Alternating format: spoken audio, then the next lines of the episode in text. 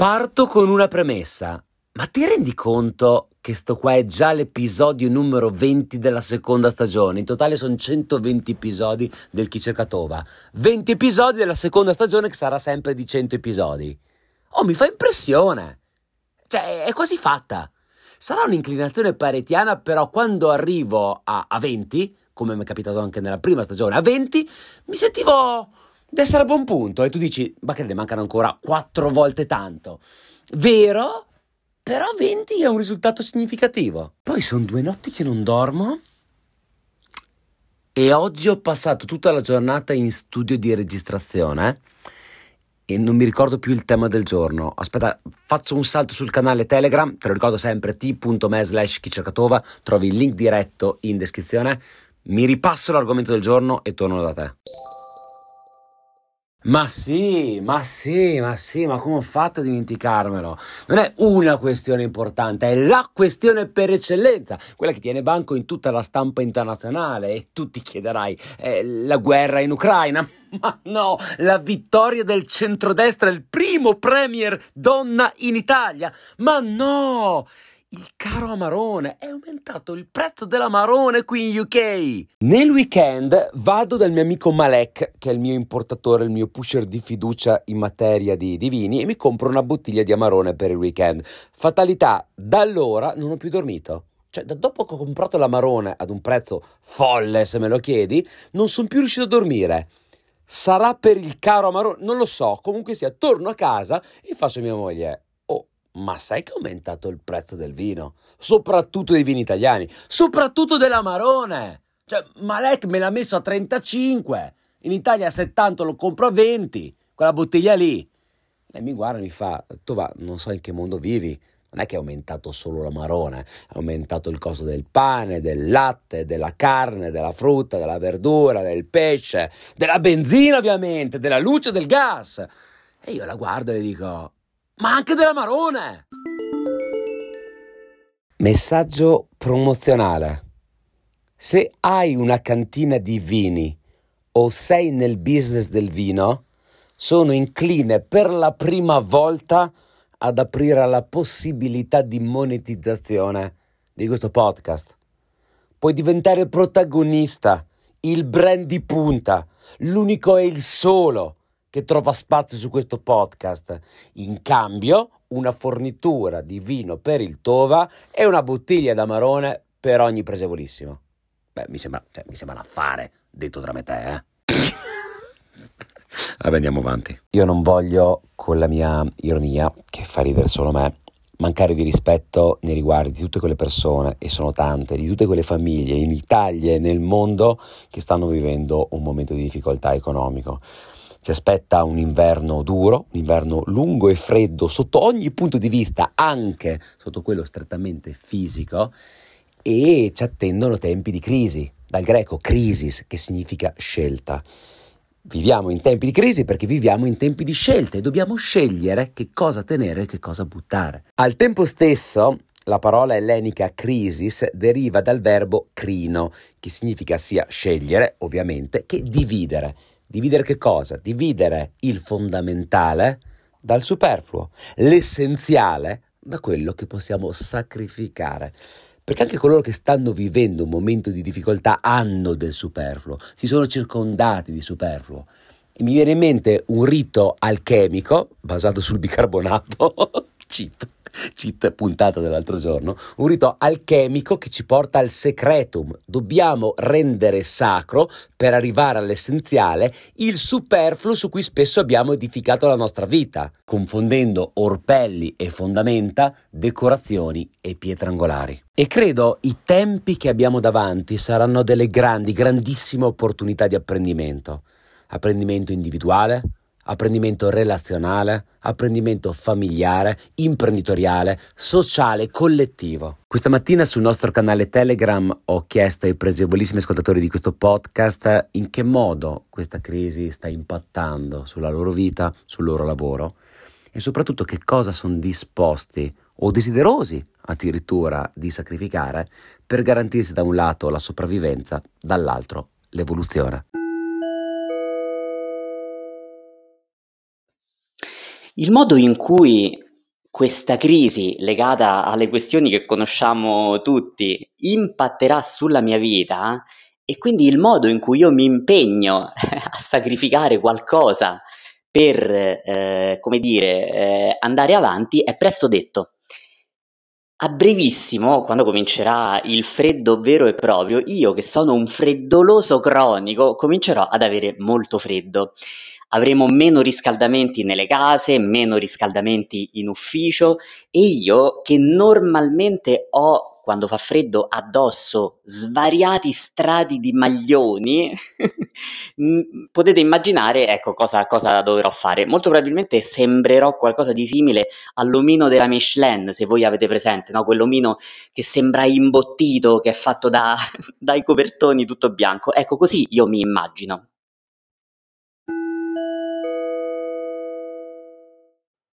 Ma cosa faccio? Non ti do la mia professionalità su questo podcast? Ma certo che te la do.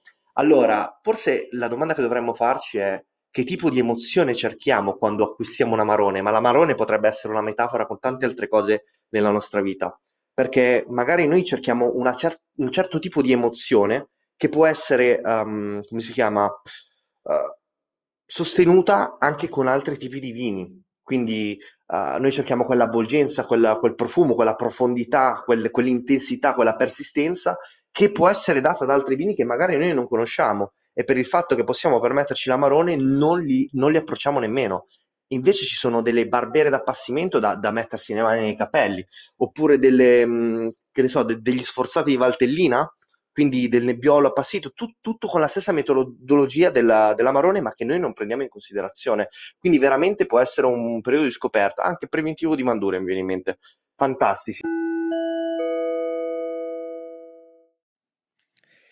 Sì, l'impatto c'è, eh, vediamo già un piccolo aumento delle bollette e delle, ovviamente soprattutto del prezzo del carburante già da quest'estate, ma mh, l'impatto più grosso secondo me è, è, è, riguarda i miei clienti. Io seguo molte piccole aziende, soprattutto della ristorazione, che hanno un aumento abbastanza importante della, delle utenze e questo impatta ovviamente sull'utile netto che eh, queste aziende arrivano già da una crisi do, del, dopo la pandemia e adesso con un aumento delle bollette così e un calo dei consumi effettivamente è un po' difficile. Quello che posso fare è sicuramente ascoltarli e cercare di aiutarle eh, segnalando gli incentivi che ci sono a disposizione per queste piccole aziende. Buona giornata a tutti.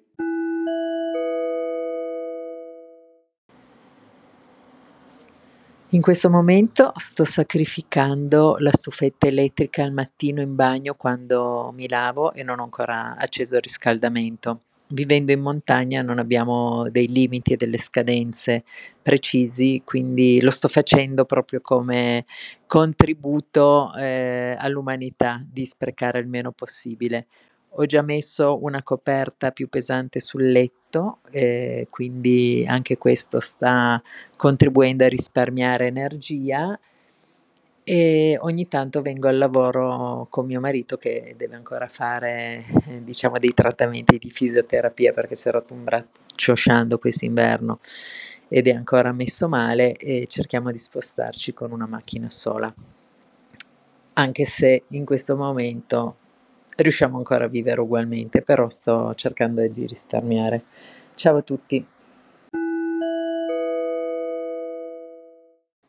Sinceramente credo di avere una pessima gestione economica per quanto riguarda i miei ingressi e le mie uscite. E se fino ad oggi ho potuto in qualche modo mhmm, non pensarci più di tanto perché non sono uno particolarmente attaccato ai soldi che vuole risparmiare e mettere da parte, ma allo stesso tempo ho un lavoro che mi consente di non preoccuparmi troppo. Però effettivamente mi sto rendendo conto che ultimamente la differenza tra quelle che sono le entrate e quelle che sono le uscite è sempre più vicino allo zero e al di là del non mettere soldi da parte, questo vuol dire che probabilmente una qualsiasi emergenza o necessità potrei non riuscire ad affrontarla.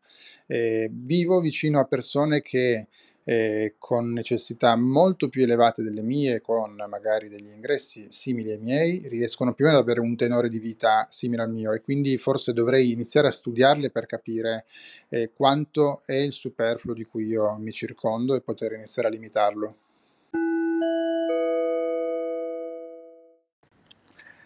Tova, ma anche tu che bevi l'amarone, dico, cioè prenditi un buon Barolo, un buon Barbaresco, che sicuramente oltre ad essere innegabilmente superiori, sono anche più stabili come prezzo, quindi non- non puoi sbagliare. A parte gli scherzi, Eh, mi è sempre affascinato il fatto che nei periodi di crisi o di contrazione economica gli unici beni a crescere come fatturati siano quelli di lusso. E come se chi ha veramente i soldi o che comunque abbia una propensione a spendere eh, in quelle fasi volesse eh, dimostrare di poterseli ancora permettere, anzi magari goderne di più perché gli altri non possono acquistarli. È terribile questa cosa, ma se ci pensate è un po' come chi al telepass e non gode il tanto per il fatto di passare, ma gode quando passa e gli altri fanno la fila e, e poi, e poi ci riteniamo meglio delle bestie. Bah. Cosa sacrifico io? Sicuramente non il vino, ma anche quest'anno, ahimè, mi toccherà rinunciare. Beh, non ho mai avuto un grande stipendio, a parte quest'anno che mio capo me l'ha aumentato leggermente, per cui diciamo che certe cose facevo già attenzione prima. Però, ad esempio, io sto usando i mezzi pubblici anche se mi costa fatica perché significa raddoppiare il tempo del viaggio sono sempre stata attenta sul vestiario, cioè compro se le cose sono sbrindellate, ma quella è una, proprio una mia abitudine. Sono un po' scozzese da questo punto di vista. Gli altri anni eh, avevo l'orto, quest'anno con l'acqua, con la poca acqua è stato un, un disastro, cioè qualcosa abbiamo recuperato ma pochissimo. Eh, secondo me bisogna imparare a diventare più, più frugali, comunque, indipendentemente. Ciao ciao!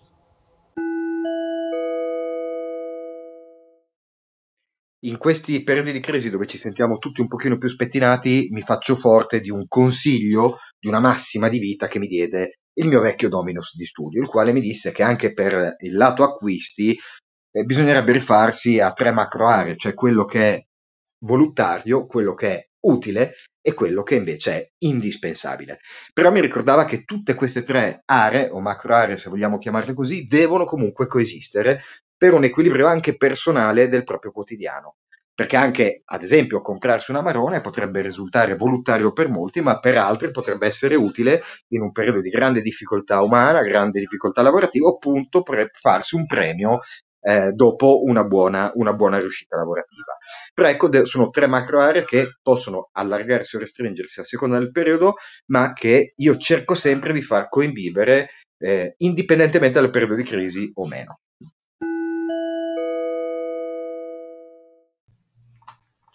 La crisi che stiamo vivendo e la sto vivendo in prima persona perché ho perso il lavoro, insomma, è finita una collaborazione non sto trovando quello che voglio io e di conseguenza sto cercando di crearlo e sto creando insomma una vera e propria startup. Questa è la fase positiva di, di questa crisi. Poi per quanto riguarda le piccole rinunce che, che stiamo facendo, uso molto di più i mezzi pubblici rispetto all'automobile, soprattutto il treno, anche per tratte medio brevi, quando non avrei mai pensato di prendere in considerazione questo, questo mezzo con questa frequenza. E io che amo i bagni in vasca, continuo a fare la doccia. Nel mio piccolo, intanto questo. Ciao! Ieri sono stato dal mio amico Alessandro che in Valpolicella produce un po' di vino, tra cui il sopracitato Amarone, e, giusto perché avevo bisogno di portare a casa qualche bottiglia. E gli ho detto, ragazza, non fare scherzi perché questa è ancora la vecchia produzione, non puoi farmi un prezzo aggiornato. E lui è stato gentile, mi ha fatto ancora il prezzo che mi aveva fatto l'anno scorso, è stato molto bravo, devo dire. E, e però ho pensato che effettivamente la, una delle cose migliori è affidarsi a produttori locali, in modo da evitare anche tutti i costi derivati dai trasporti che effettivamente stanno incidendo sempre di più. Poi ho già impostato un abbassamento della temperatura in casa su dei termosifoni in modo da, da, consumare meno e poi mi toccherà non suonare più la chitarra elettrica e dovrò suonare solo con l'acustica. Cosa dici Tova? Questo può andare bene?